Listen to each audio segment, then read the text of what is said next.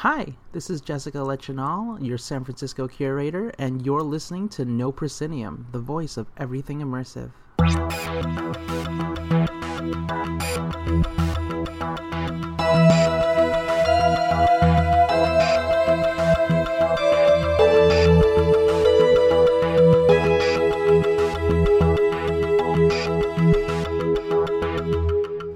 Hey, gang, welcome to episode 107 of the No Proscenium podcast, the voice of everything immersive. I'm your host, Noah Nelson, coming to you from Los Angeles, California. This week on the show, our guest is Steve Boyle of Epic Immersive, who's coming on board to talk about their new show at the Rathskeller Club in San Francisco. That would be the Infernal Motel, which is opening up not this weekend, but next weekend. Very excited that I get to see it. But before we get into that, just a couple of things in this slightly shorter show, um, with possibly a longer rant after the interview. Um, but first, the thing we always do because you deserve it. And that's to say hello to our Patreon backers. Hello, Patreon backers. Thank you for supporting the show. Um, as always, Ross Sigworth is our sustaining supporter. See, look how easy it is to just get your name on every episode of the show. Yeah, you, you just got to cough up a bunch of money.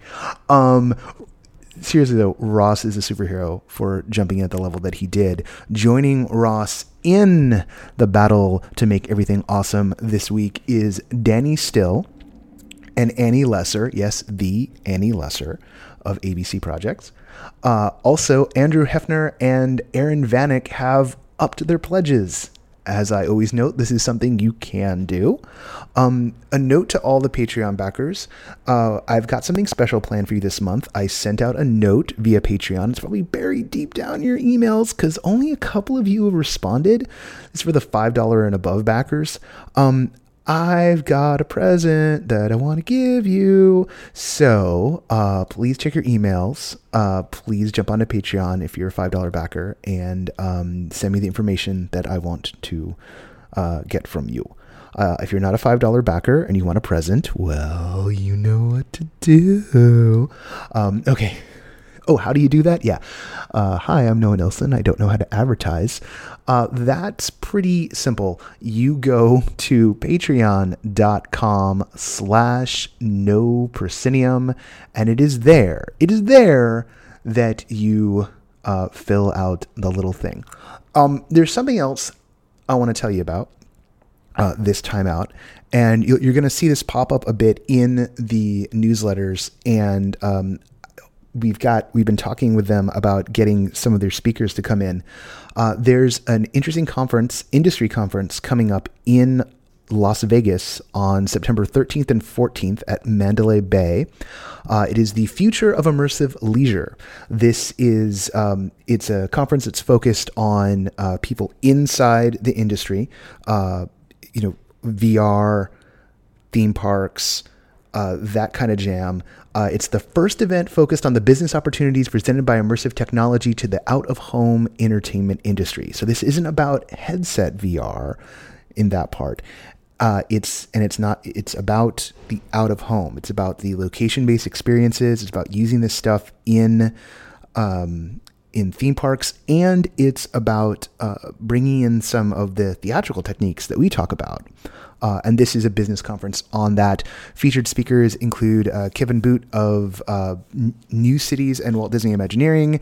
Uh, you've got D- uh, film director Douglas Trumbull, uh, Christian Dieckmann. I'm probably destroying people's names because hi, I'm Noah Nelson and I destroy people's names.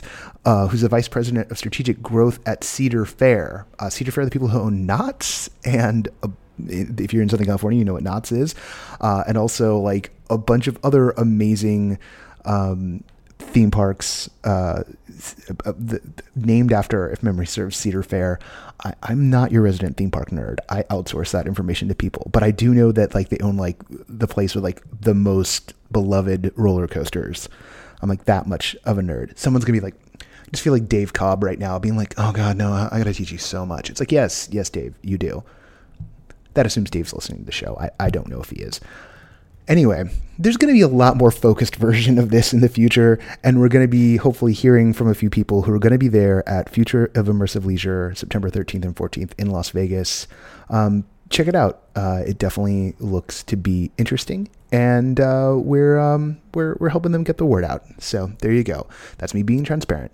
No, there no money is being exchanged. I want to be clear about that. We're we're helping them. They're you know helping us. Mutually beneficial come on, no one has any money. This is like a, a, recurring theme. Why do you think we hit you up on Patreon? Anyway, um, that is what you got in lieu of the the jump off segment. I've got uh, I'm saving uh, Simon for next week, and I have a request from you guys this week, um, which is next week's show. Um, I, I want to be an open forum because I'm out of town. Um, we Annie Lesser and I recorded an episode. Uh, there was lots of interference because it was a very hot night in Los Angeles, and my neighbors decided to blast the television. And I lost my train of thought, and I just do not want to share that with you guys. You know, it's just it's not a good episode. Um, I've got another episode in the can that I could run, uh, but I kind of want to hold that for another day. So here's what I want: I want two things from you all. It's going to be open forum. Uh, on the back end of the Steve interview, I'm going to get into some stuff. And so maybe you want to think about those issues. Uh, we'll get there in a minute. Uh, we'll, we'll get there in like 45 minutes. Um, but I want you guys to send in voicemails to me uh, just about like what's on your mind right now. I've started to I now start off conversations with people with what's on your mind, um, which is which is a very effective question. So I'm asking it to you, what's on your mind? Send it in. Uh, if there's something to talk about, we'll talk about. If uh, you just want everyone to know something, you know, are there shows you're seeing? Are there issues you're having? Uh, are there things you're excited about? Are there questions you have? Are there questions that maybe Simon could answer? Are there questions that I could answer? Um, are there just anything? It's an open forum, and you do that by record a voicemail on your phone, a voice memo on your phone. Uh, if you have an iPhone, voice memo app. If uh, you have an Android phone, you have to download something. I'm sorry, I don't know why it's not packaged in. It's one of the reasons why I don't jump to Android. No, we're not going to get into that fight right now. No, we're not. No, we're, no, we're not. No, no, no. Don't you stop the podcast. I know you want to stop the podcast because I'm getting in that fight, but don't you do it um, you record a voice memo, and I don't know where these things come from. Coffee. Um, you record a voice memo, and then you email it to me, noah at noproscenium.com. I take the voice memo, I put it in the file. We're good to go. Takes me a little more time to assemble an episode that way, but hey, you're worth it. Get them to me by Tuesday. That's Tuesday the 18th, because I need the time to assemble them. I'm going to be up in the Bay Area, going to be babysitting cats. I've got time, but I, I, I, I need those voice memos. So again, voice memo, open forum, anything. Also, when you record the voice memo, um, you know the opening of the show. Hi, I'm so and so in this place, and you're listening to No Proscenium, the voice of everything immersive. Send me those too. Even if you don't want to do the open forum, you've got no question. I want those from all of you. Send them to me. I need a bunch. I scramble every Friday morning. I ask someone on the Slack, "Can you send me a thing?" That's that's why Jessica's at the top of the show. Uh, can you do me a favor, like right now? Please send me openings. Noah at noproscenium.com. I particularly want them from Patreon backers. Uh, Andrew, I really want one from you. Um, and um, yeah, there. That's that. Okay. Um, that was maybe like the worst opening of this show in a while but this episode's pretty good. Uh, we did record this via Zencastr, so uh, Steve is on his computer, I'm on mine. Steve Boyle is the CEO of Epic Immersive, who have just been killing it up in the San Francisco Bay Area. Uh, we talk about the full range of what they do. Um, they're how do I put this delicately? I don't. They've got their shit together. Um, Steve Boyle has his shit together and I want to share that with you. Um, why does that seem to be important to me these days? I don't know. I'm frazzled. Um, that seems to me the best compliment I can give someone is like, you got your shit together. And Steve Boyle does. Um, there, put that on the poll quote. Um, here we go. episode 107. Steve Boyle, Epic Immersive. Roll the music.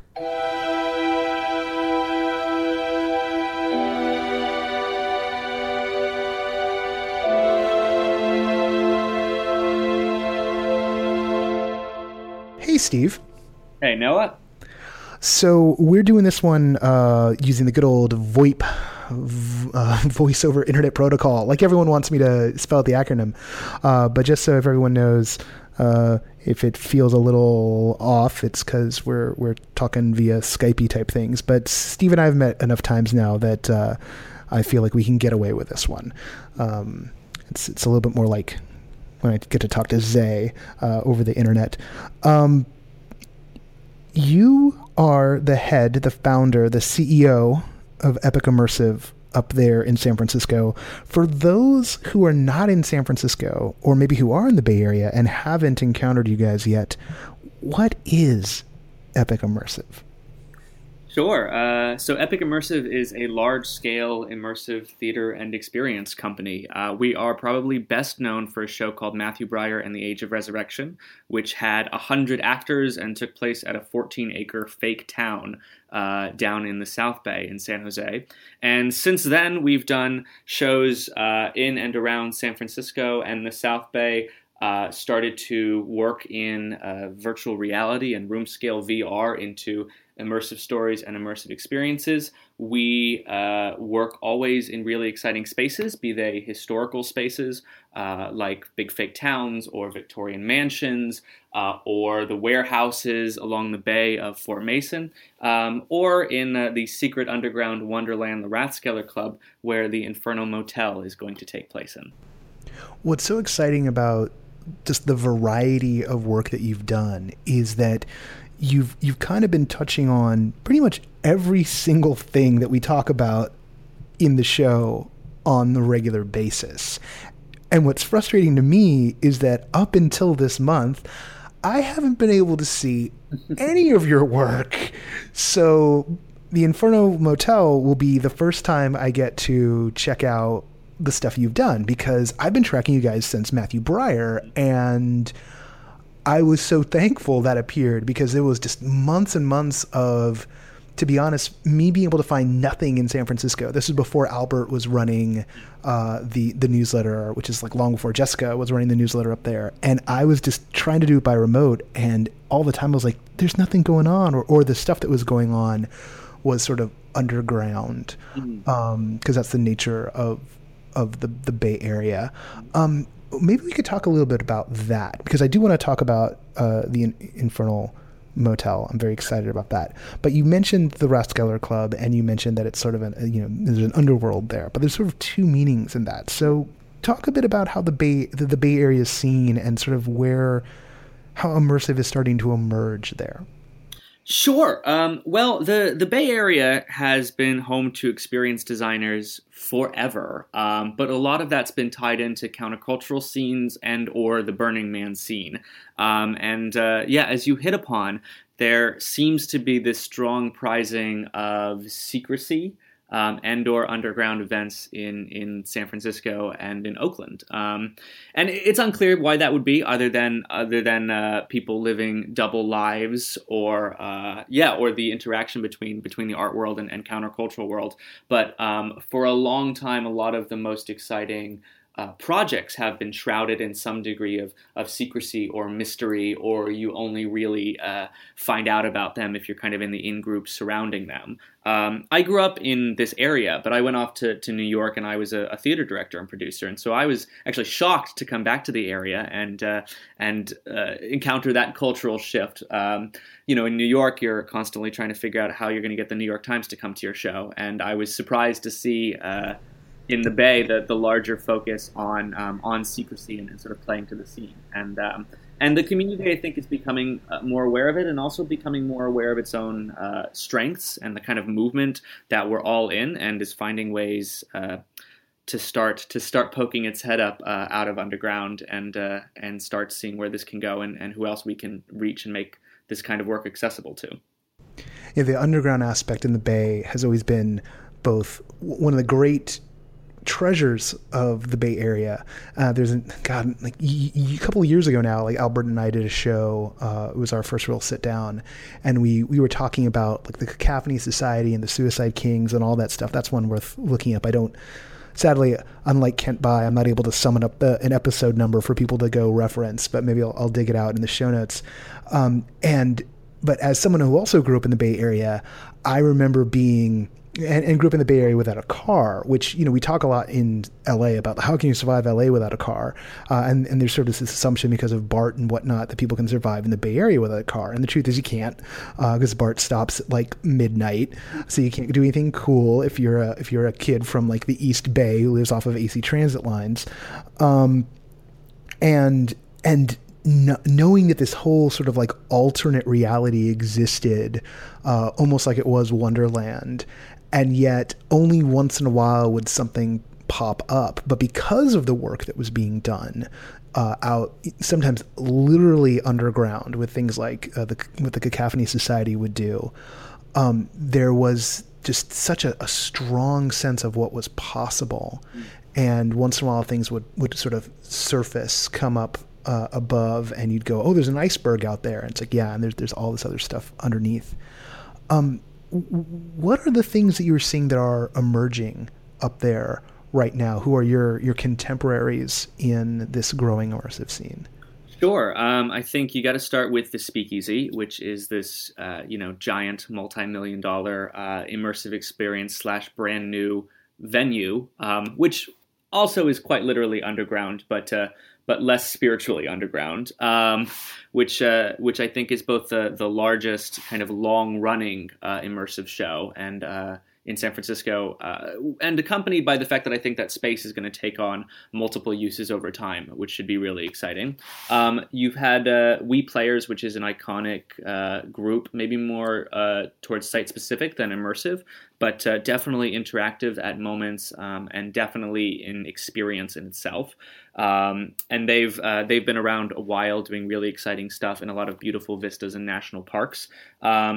Um, FOMA Labs is a great group that makes uh, immersive and interactive experiences um, and is focused, uh, spends a lot of time working on uh, with with sort of um, corporate clients uh, in terms of how to use interactive experiences um, to tell brands stories or throw parties or team building events, um, which are things that we do as well. Uh, the Headlands Gamble is a project I'm, I'm really excited about. Uh, Gabe Smedresman runs that one, and it is an immersive weekend getaway. Uh, a sort of a, a, couple's vacation up in Marin that is, uh, you know, a 48 hour long story that you're part of, and uh, and every uh, and, and everything from your hotel to the little activities you do uh, with your date to the meals you go to um, is is tied in to uh, to a story and a mystery that you're slowly unlocking. Um, those, that's probably where I would start the conversation. There's a, a, a pretty incredible uh, gang of artists. I should mention Vespertine Circus, um, which, as the name implies, comes more from the circus world, um, but creates plot-based experiences and interactive experiences, and uh, has built immersive shows. Um, so it's a pretty it's a pretty exciting scene. Um, and uh, and it's certainly one that's growing all the time. And what we try and do is take uh, the things uh, from the Bay Area art world that we think are most exciting and bring them all together uh, with uh, in, in kind of one cohesive experience with a story.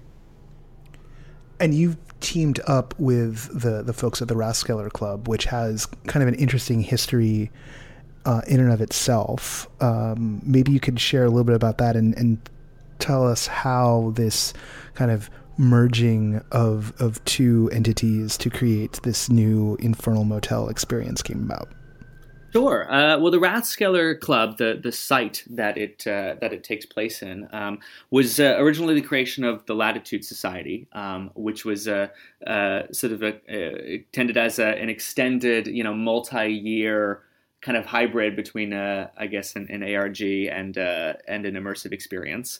Um, uh, and that uh, really caught the imagination of a lot of people and is is responsible for this exciting uh, underground uh, Wonderland, and um, and that project ended prematurely. And when it did, that uh, that broke a lot of hearts. And a couple of the folks that were involved with it and uh, and believed they'd found something really special um, uh, asked and, and offered and, and pined to uh, to take the space kind of into their arms um, and keep it alive for the the experience design community in San Francisco. And and that handoff was successful. So now you had this uh, amazing space. Um, that clearly meant a lot to people, that really deserved to be seen and experienced, um, and a question of what to do with it.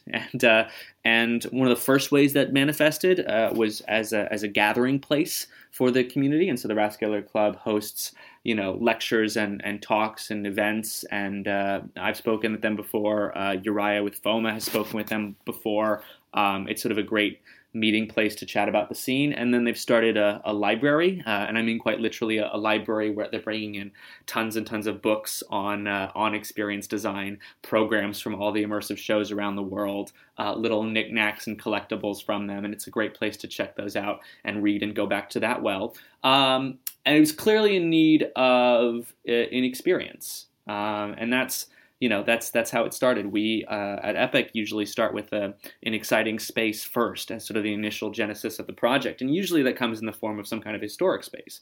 But in this case, you had this amazing uh, sort of sort of a noir, but also interactive. Uh, crazy uh, sort of playground fantasia um, under literally under the earth in San Francisco, um, and and yeah, we just started talking uh, kind of a mutual artistic uh, admiration for each other and uh, also a, a, pining to keep that space alive and find uh, projects that could breathe life into every corner of it and also uh, keep it operating. And um, and I, I, think this is the first kind of major such example of that. Um, but really, uh, yeah, yeah, there was a kind of a like-mindedness and a, goal to uh, to activate this place and yeah, keep it alive as long as we can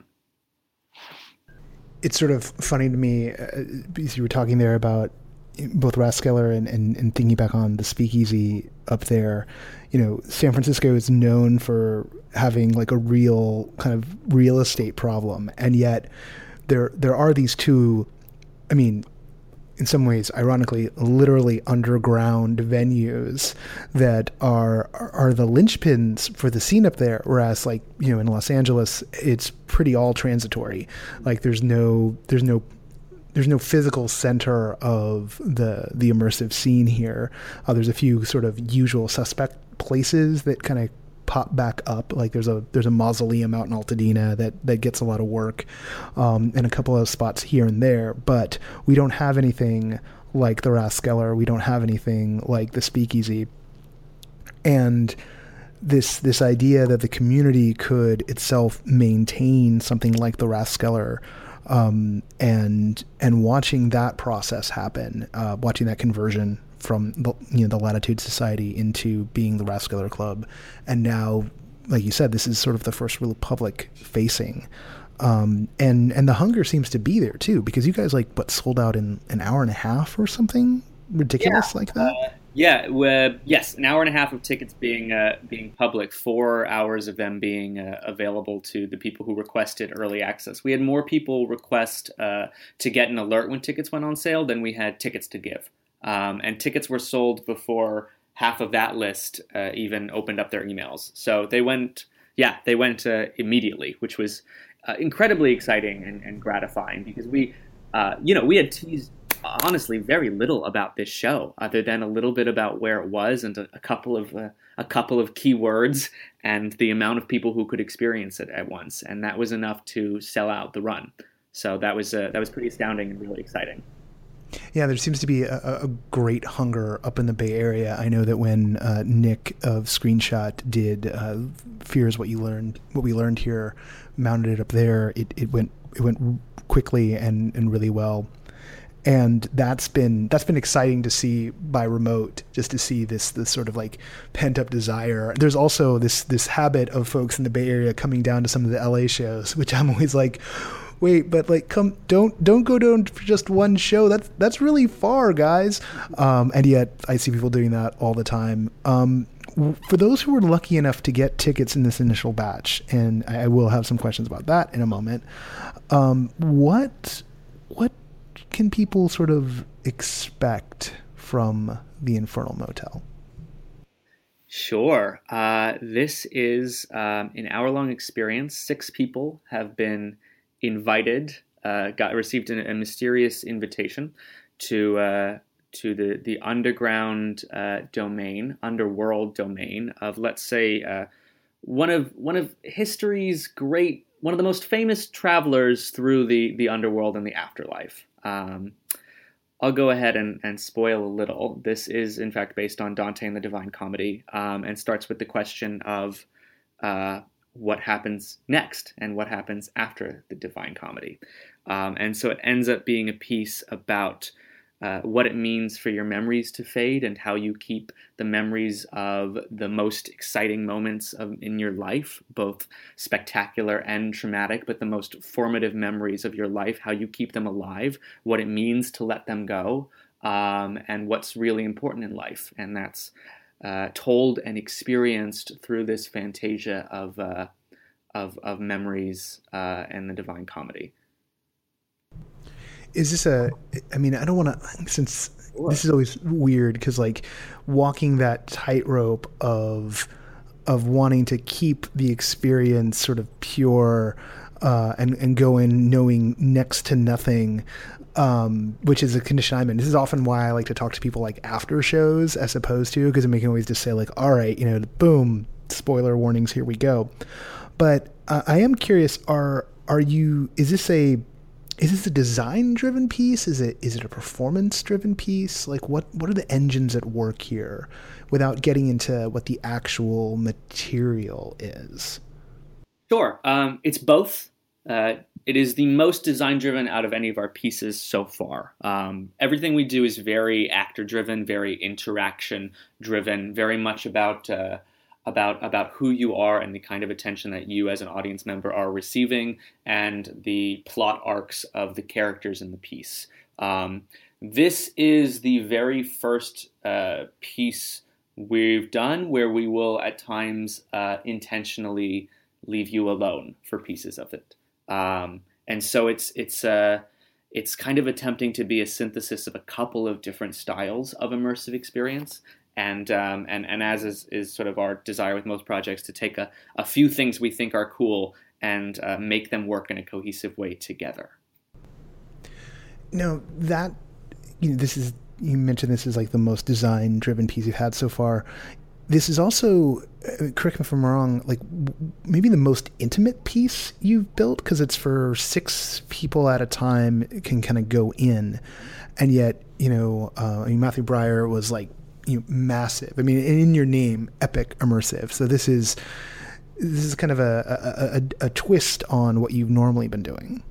That's absolutely true. Um, most things we've done have benefited from a, a kind of a crowd mechanic. Um, and while you've always been able to pull people away into progressively more intimate scenarios and scenes and experiences, be they because they have 15 people in them or, or pure one on ones, they always sort of went back to these big full crowd spectacle experiences, almost like an, an epic movie where in one moment you are at the Colosseum in Rome with thousands of cheering people, and in the next you're in the intimate scene. Um, this, by virtue of the space, wanted to be a different kind of project. And partly there's a producerial interest in that, in building uh, more pieces that, you know, maybe they're not like hundreds of people, but this three day event to, to pieces that can potentially have longer runs. Um, and then it's also artistically a function of the space itself, uh, which is is not enormous and is most amazing when it sort of feels like it continues to reveal itself to you and you never quite have your bearings. Um, and uh, and we responded to that by building an experience that is uh, more psychological and more surreal than what we've done before. Um, and uh, and yeah, and the the intimacy of uh, of only a couple people was really important. We thought long and hard about ways to have it uh, be purely a one on one or a two person experience, and ended up, I think, finding ways that took the best of that um, and the fun of of mixing up uh, this uh, this assorted group of of six people, whether friends or, or strangers, together. There's a little bit of that uh, and then there were none sort of clue style uh, intermingling of, of, of people all invited to the same party mixed with uh, a lot of uh, a lot of one-on-one uh, really intense and, and personal journeys, which I'm really excited about.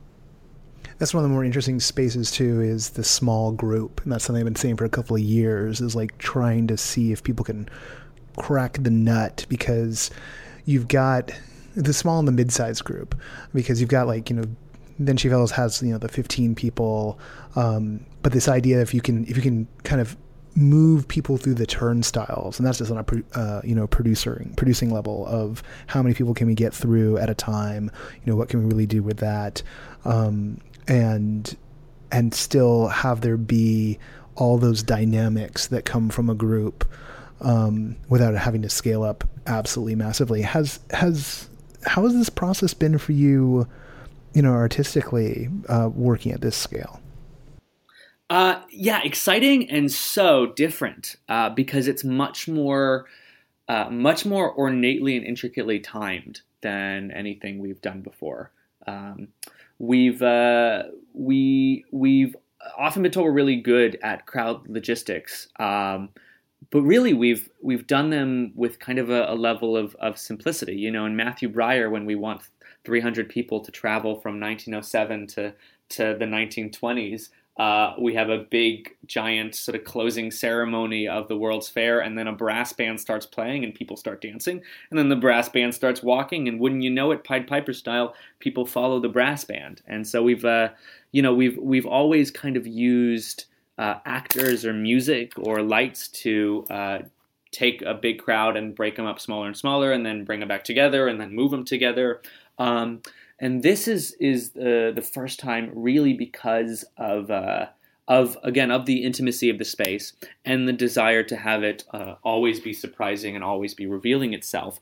Um, that uh, that that the actors are are really sort of extremely meticulously scheduled. Um, and and that that sort of that that kind of room choreography that nobody sees is is part of it. And I, I think of that as something that's such a staple of immersive theater right? That's such a big part of like sleep no more and especially then she fell and third rail's work in terms of the kind of endless series of doors and and actor tracks and audience tracks. Um, but the reality is it hasn't been something we've felt the need to uh, to i guess emulate before. And this space and this uh, uh, the feeling of this piece really called for it. Um, and so that has been a, a, new and fun adventure.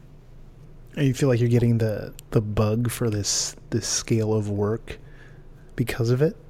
Yeah, it's it's super exciting, and I love. I mean, I love the intimacy and sustainability of it. Uh, and don't get me wrong, I love the big the big giant pieces. But um, yeah, our our interest is in finding pieces that we can uh, that we can launch and have them have them run and you know that there might be uh, in, a, in, a, year or two's time uh, at a, you know at a number of different kind of historical spaces and cool venues throughout San Francisco and San Jose uh, and the Peninsula and Silicon Valley, multiple kind of uh, long-running smaller shows. Um, it was this kind of began with an attempt to uh, you know we didn't want to do an escape room, um, but we wanted to try to play with something that would have kind of the timing and the show times and the audience sizes of an escape room.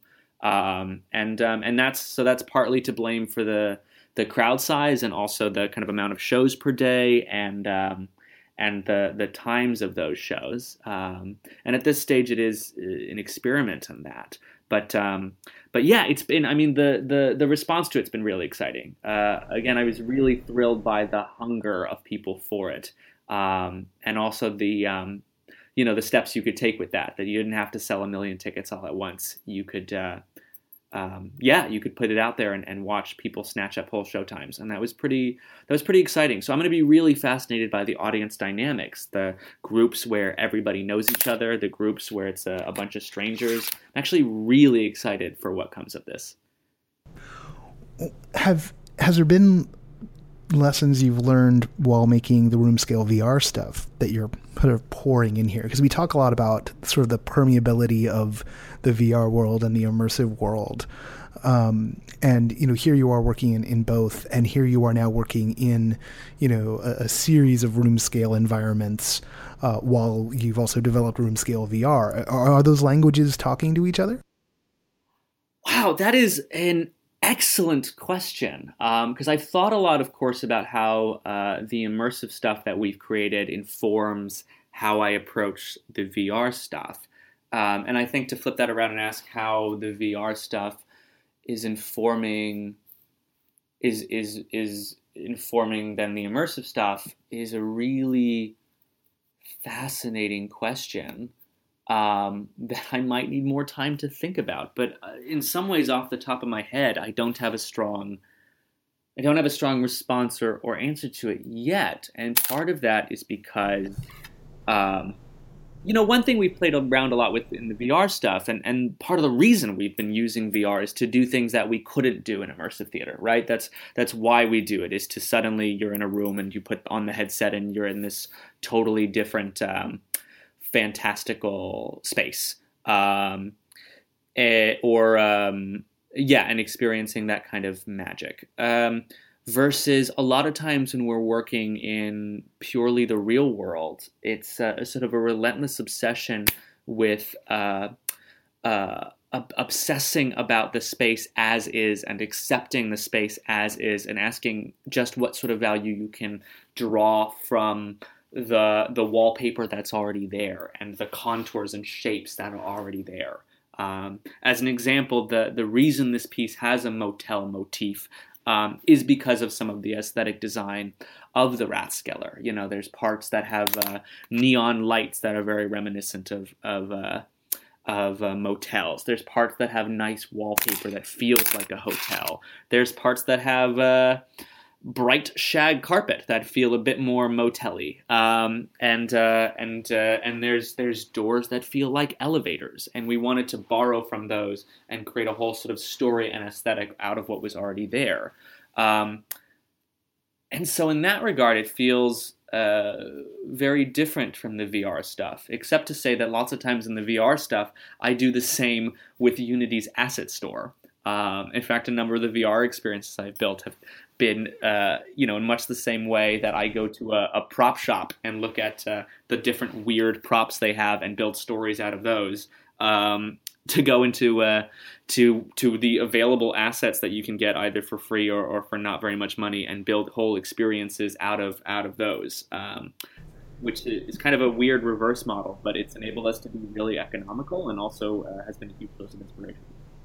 It's funny you mentioned that because like a, a, piece came along my feed, which I didn't manage to read because it was over the, Fourth of July break, but a headline popped up that was essentially um, the idea was that you know video games are going to become like old movie sets and this idea that like oh like something like red dead redemption or you know mass effect you know, here's all these assets. So like someone will just come along and, you know, stage something else in these settings. And in, in, in some ways you can see that, you know, with the whole, you know, total makeover mod thing that's happened for, you know, decades now where people, you know, reskin an entire game uh, you know, to look one way or another. Like there's there's almost no different from oh everyone's going to go out to that town where they shoot all the westerns and just use it for their next shoot. And I think that the old deal there was that the studio, if you wanted to use it, you just had to add to it. Like that was basically the deal. It's like, oh, you want to come use a town? Fine. You got to build a new building. You build one new building, and then you get to use the rest of the town. It's yours. That's that's how the legend goes, anyway. Um, or when I first went to like Nonny de, de la Pena's VR lab and she was telling me about, you know, buying assets off of Unity in order to put together her immersive journalism projects and an idea she had that, you know, somewhere down the line people, you know, news news divisions would just buy a bunch of assets and, and put together a you know a news event uh, in VR that way, which you can see little little shades of that with for a couple years there there were those uh, famous uh, Taiwanese news animations that they do out of stories right? Where they don't do those anymore or they don't they don't make it over to this part of the internet anymore. Um, but you know that's a lot of that stuff is off the shelf material that's been like you know put into machinimas and, and go from there. Um, and so yeah that's interesting that the that that part of design it's like walking down into a prop shop. It's like what do we got? What what can we make with this stuff? Um, it's even virtually theater artists always like what can we beg borrow or steal? Um, that's that's the heart the heart of theater making. Beg borrow steal. Um, Stephen uh, what what's beyond this? Uh, you've got you've got a vision of, of lots of things popping up around the bay. Uh, Infernal's sold out right now, but is there is there a possible future for that for this piece? Possible extension in the works? Other other other works uh, on the near horizon people can look forward to? Uh, yeah, so an extension is a definite possibility for the Infernal Motel. Uh, we're coordinating actor schedules and uh, artist schedules and space schedules right now, but I'd love to make that show uh, more available to, uh, to, to more people because there's there's clearly a lot more demand to see it, and I'd like to fulfill that. So I'd I'd say that has a good chance of happening, um, and it's about uh, scheduling right now, and I think it's uh, I think it's it's likely, and my dream would be for that project or a follow up project to be able to uh, to run in that space for a long time. Um, similarly, we have uh, you know we've got this ongoing partnership with a, a, tremendous historical organization down in the South Bay called History San Jose. Um, it's thanks to them that we worked in our giant 14 acre fake town. Um, and there's a, another spot of theirs which is this super cool Victorian mansion um, down in San Jose uh, that is going to be uh, it's it's right downtown in a, a super cool spot, um, and also includes a, uh, an adobe from 1797 that is the oldest building in the area, and uh, both of those spots are, are available to us, and we are crafting a, a project for them as we speak.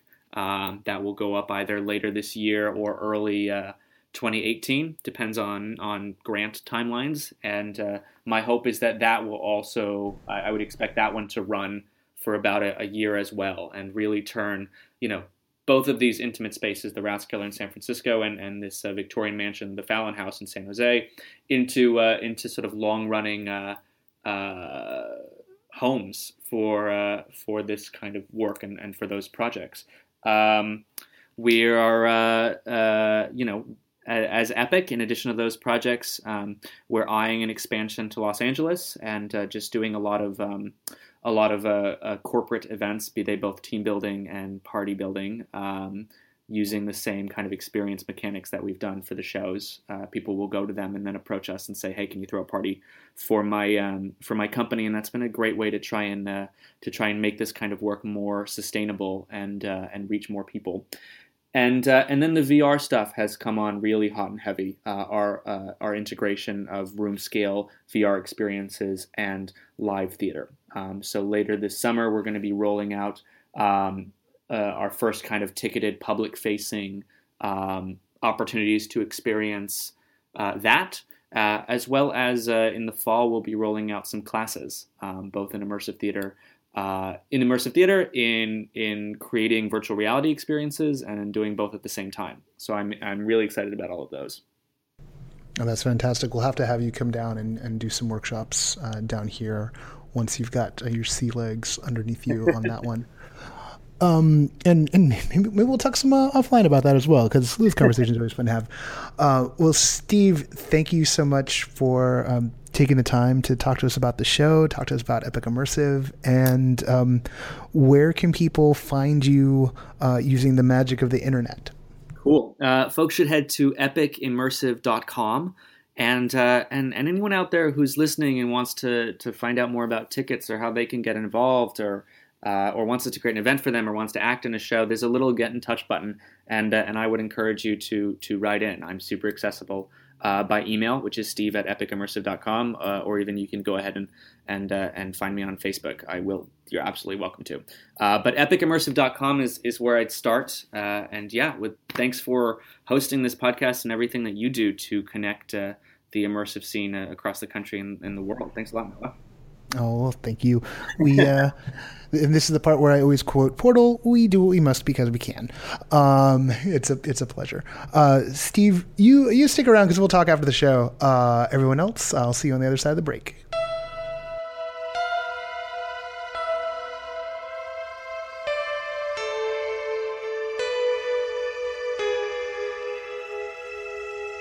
Once again, want to thank Steve Boyle for being our guest on the show today. And now, now we reach the part of the show where I talk. Um, not that I didn't just talk a whole bunch in the opening, which of course I recorded, you know, 30 seconds before I got into this bit. Um, here's what's on my mind. What's on my mind? Oh, that's that's this. I just found the name of the, the segment. Uh, what's on my mind? So the question starts. I ask other people, "What's on your mind?" Now the answer the question is, "What's on my mind?" And this was um this was an interesting week here in immersive land. Um, you know, Southern California has a lot of uh, alternate reality experiences going on, and a lot of them are are deliberately designed to uh, test boundaries. Um, their themes are about pushing boundaries. Their themes are about uh, desire and betrayal, um, the, the the the nature of these experiences, and you know what I'm about to talk about is is not directed at a alternate reality experience. So if you're sitting there going like, "Oh, oh, he's talking about you know this one," no, I'm directing this at all of them. Okay, so um, and and this is not me putting everybody on notice because what you guys should know, um, those of you who are not you know on the the non-creator side of it, is that yeah, we all talk. The reporters talk, the creators talk, the creators talk amongst themselves, the reporters talk amongst themselves, the reporters talk with the creators, because we're all trying to figure out the shape of this thing. And there are active discussions going on about ethics, safety, consent, bleed, which is what they call it in the LARP world when stuff in game starts to like bleed out into real life, because that's a great term. Um, we have these discussions. We should be having them more in public. This is something that Taylor Winters of Haunting and I were talking about in a, a Facebook chat. Um, I'm coming at this at an oblique angle, um, and, and not just Taylor. Like I have this discussion with Brian Bishop. I have this discussion with creators of shows. I have this discussion with actors. And it ranges from things that happen in shows between performers and actors to things that happen at auditions to things that happen um, between participants becoming parts of shows. The lines can get blurry really quickly. And people can draw connections uh, that maybe aren't really there, particularly in a vacuum. It's easy, it's really easy when you're in an information vacuum to start spinning theories about what's going on. This is natural. This is to be expected. And there is nothing wrong with doing that. Where things get messy is that instead of people talking to each other, they talk around each other. Instead of people, um, and and I want to also note, like if if you're not part of the LA, the Southern California scene, like this is this is not so directed at you, but but maybe maybe if you're you're starting to experiment with this stuff, you know, take this as an abject lesson. It it can be not easy, and I know. Um, I I'm not a person who who thrives on confrontation. Um, to hear something and then go take it to the source, or hear something, um, or or more importantly, like have something happen to you, and then wanna wanna deal with it. So here's what I want to do right now. I'm opening the door. Um, specifically, if you first, I know I'm coming at this with a couple different levels because my brain's going in like eight million directions at once. Look, if you hear about something and you think, whoa, that doesn't sound cool, I would encourage you to gently approach the people who are involved and say, hey, um, I, I have some concerns about what I'm hearing. Um, know that from my understanding of things and of the people who are involved running these events, they um, th- they have their concerns too. They want to know what the perception of things are, and they they want that feedback. They want the feedback. I don't attest to anything else about that, but I know that they want the feedback. You may not necessarily be comfortable doing that. I get that. I understand it. If something's happened between you and a performer or between you and another participant, and you don't feel comfortable talking to that participant or that performer or the people making the show, but you feel like you want it addressed somehow, um, I would encourage you to do this. You can come to me. Okay? You can come to me. The door is open here. If you want it looked into, if you want your name kept out of it, you can come to me. I will do those things. Do I feel slightly weird about offering up this free service? Um, yes. It can be a stressor in my own life because um, people already do come to me with with stories. Um, and I've been, you know, investigating things as I can because this is not my full time job, but this is my passion. And as you all know, I'm very dedicated to it. Episode 107. Um, you can come to me. I will look into things. I am not offering up my services as mediator or as judge, jury, executioner. What I will do is I will look into it and I will talk to creators and say, hey, I'm hearing this. Could you walk me through it? That's almost word for word what I'm going to say. It's word for word what I've done in the past. We meet the creators, myself, other members on, on this side of the board. We meet about professional things, boring things that we talk about in the show sometimes, like permitting. Um, we are taking steps towards being more professionally organized. And part of that means the addressing of grievances. And I think it's important for you to know that in those discussions I have with creators, I get the honest sense, and I'm slightly paranoid, so I'm always like, maybe I'm being naive. I get the honest sense that they all want to see this form evolve and do better. That in their heart of hearts, what they want is a rising tide that lifts all boats. And sometimes in this world, vis a vis a scene, a social scene, there are rivalries, jealousies, old things that have happened, things that legitimately can't be forgiven, and other things that are grudges um, that maybe should be forgiven. I am not here to judge your hearts. I am not I'm not Osiris or Anubis. But I'm hoping that we can declare a jubilee and that we can find a way to fix the things that are kind of kind of making it weird in the LA scene this summer. Um, I don't know if New York has those issues uh, because the blurring of the lines on the on the ARG ARXs um, can can make things strange, and and people often ask questions like, "Well, is this thing that I'm seeing is is that real or is that part of the game?" And and I don't know the answer to that, and I've largely stay away from the games. Um, I don't dive in too deeply. I like to keep up with the, the basic plot lines and storylines because I kind of feel like I can't afford to not know what's real and what's a story.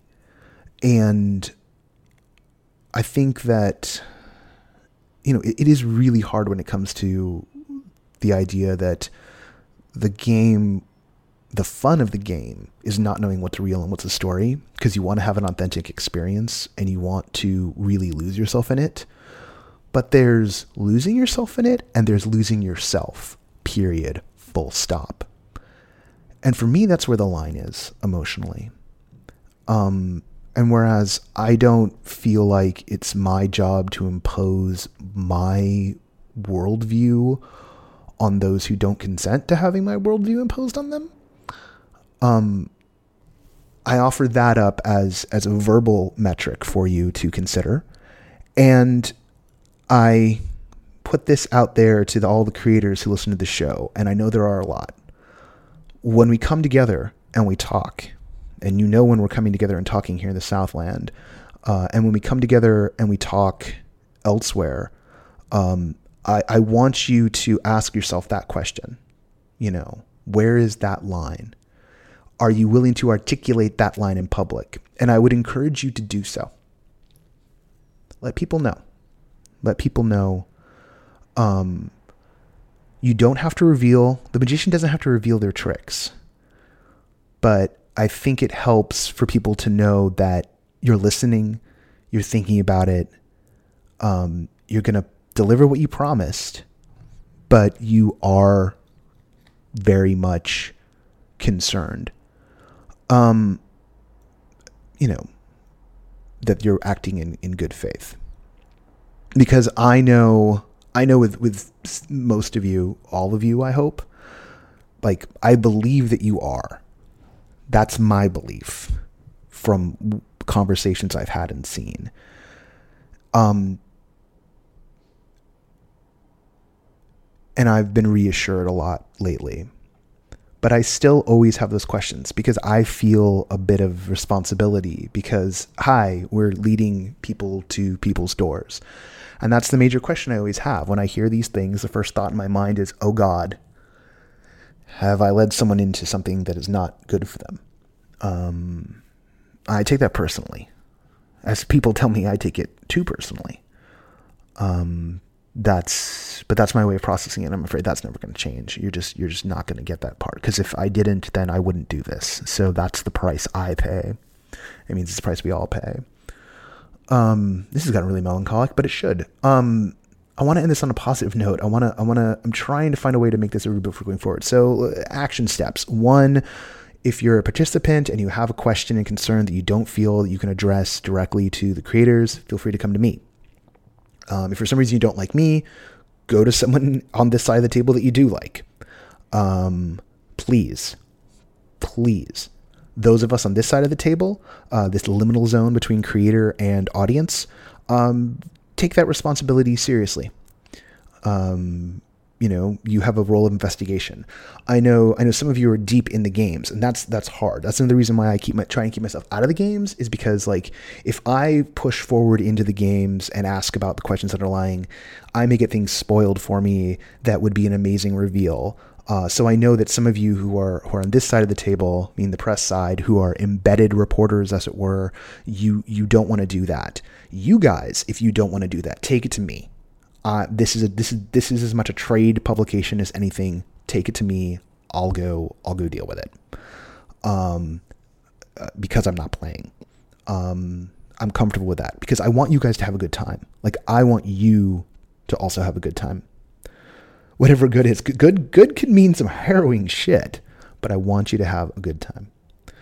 Um, I want you guys to be feeling comfortable and safe uh, and fulfilled but I also I also need you guys to be like you know have that have a little bit of distance, right? I know that that's that's very important. You guys have responsibilities, um, and I think that folks are learning that and realizing that in a community this small, as it is in Southern California, like we're, we're, we're talking we're talking triple digits on the active players, right? It's small. People know each other when it's that small, it's it's really easy to um, have an outside impact on things that are going on, or just have the perception of an outside impact. Because I think at the end of the day, you know, people do make mistakes. They do. The creators they'll they'll make mistakes. I believe from what I've seen that a lot of those mistakes are coming from naivete. I'm always on the lookout for things that are coming from maliciousness and I go into full Batman mode when I think that someone's being malicious.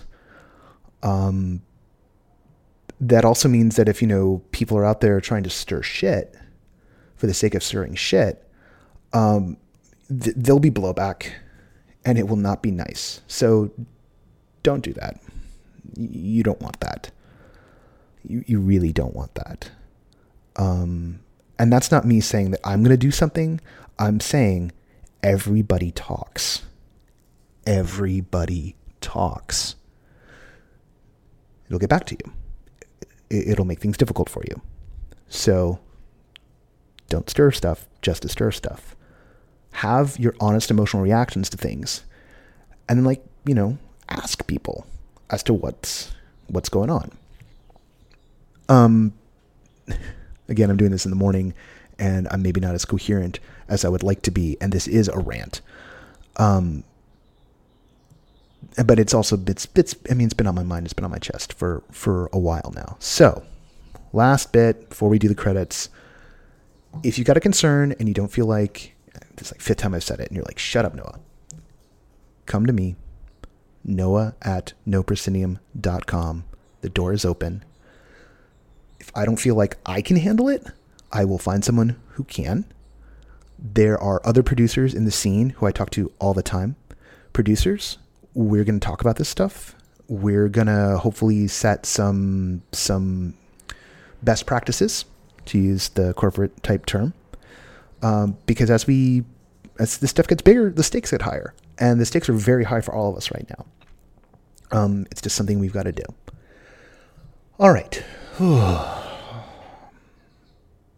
Glad to get that one out there. Um, I, and I'll say this at the end of that. I admire almost, yeah, almost everyone in this community, um, because it it takes a minute sometimes, but for the most part, I see everyone stepping up to being forthright and mature about this kind of stuff.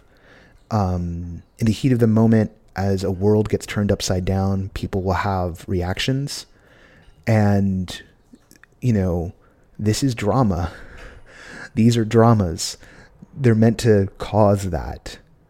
But the radioactive half life of, of, those moments are, um, are luckily seeming to get shorter as time goes on, uh, as we, we find a way to navigate through. Realize that people are just being inducted into some of that stuff, like they're going to have more extreme reactions as they go. But a balance and a rhythm is, is coming out. We're going to be revisiting some of these issues in the future on future episodes, in conversations. We've got some interviews uh, in the process of being lined up. We have some panel discussions that I've got targeted. Uh, so expect a lot uh, over the rest of the summer into the fall about safety, consent, how other communities deal with these things uh, in terms of blurring the lines. And it goes from physical to emotional safety. Um, this is important, um, particularly because this is the easiest thing to do, and this is the danger I have. When you're outside of the situations and you're getting second or third hand reports, you don't really know what's going on and it's easy to assume something worse than has actually has happened which doesn't mean that bad things don't happen. It just means that you get a story version of it. And for people who are totally outside of these communities who aren't even like on the periphery of these events who are looking in they may just blanch and go why the hell would anyone do something like that to themselves? Like they do not understand. And for the health of this as an industry we've got to. We've got to have mechanisms so that people do understand. And we'll be building those and being formal about those. Okay, I could go on at length. I'm I'm ranting at you now, and I'm I'm I'm sorry. I'm not sorry entirely, but I'm I'm I'm. If you didn't sign up, hopefully you just switched off the recorder. Oh, playback machine. Same day. Well, they are the same thing these days. All right, back to Noah's usual confused self. Well, there we go. Second ending. Ah, another sigh. Now, on to the credits. Again, Thank you to Steve Boyle for being our guest on the show. The music for this episode, as always, is by Chris Porter of the Speakeasy Society. Our sustaining backer is Ross Sigworth. You can find us on Twitter at No Proscenium. You can find our Facebook community Everything Immersive by going to everythingimmersive.com or searching Everything Immersive on Facebook. The website where you will find everything, including the news, which I was supposed to plug earlier but didn't because that rant was on my mind is found at noproscenium.com, where you will find everything immersive this week, a nice retrospective on the thing. And I recently dropped a uh, article that is an intro to uh, immersive theater, which on any other week would have been the thing that I spent the time ranting about. Um, we've got reviews of Seeing You from Zay. There's a bunch of great stuff that came out on the website this week, and I'm excited about what's coming up next. Uh, Jessica is stepping into a larger role. Um, things are going well. Uh, there's some very exciting announcements next month, I hope. Uh, Midsummer Screams coming up. Uh, I'm going to be hosting a panel there. Look, it's a busy time. It's a busy summer. This is a great time to do stuff. There's a bunch of shows and weird things happening this week in LA. There's, oh my God, so much stuff in New York. Look at now playing New York City on No Proscenium. Um, there's the, our Slack community which is a very nerdy and highfalutin, and we talk a lot about design stuff. But if you like those things, we had discussions about consent and all, and all that sort of thing. Uh, you know, hit me up on, to join the Slack, noah at noproscenium.com. Um, there's probably five other things supposed to say, but uh, I gotta go to work. So, be good to each other. Come to me if there's something going on, if there's something strange in your neighborhood. Who you gonna call? Oh yeah. Um, and and if someone buys me a jumpsuit, I will wear it. Um, and um, yeah. Next week on the show, open forum. Send us your stuff, or it's just me ranting. It'll be a show. I'm packing the microphone when I go to the Bay Area. Um, and in future episodes, going to include Annie Lesser. We're going to re-record that one. Um, and there's there's a couple other guests I've got targeted. Um, yeah, that's what's coming up in the near future. Uh, until next time, I'll see you at the show.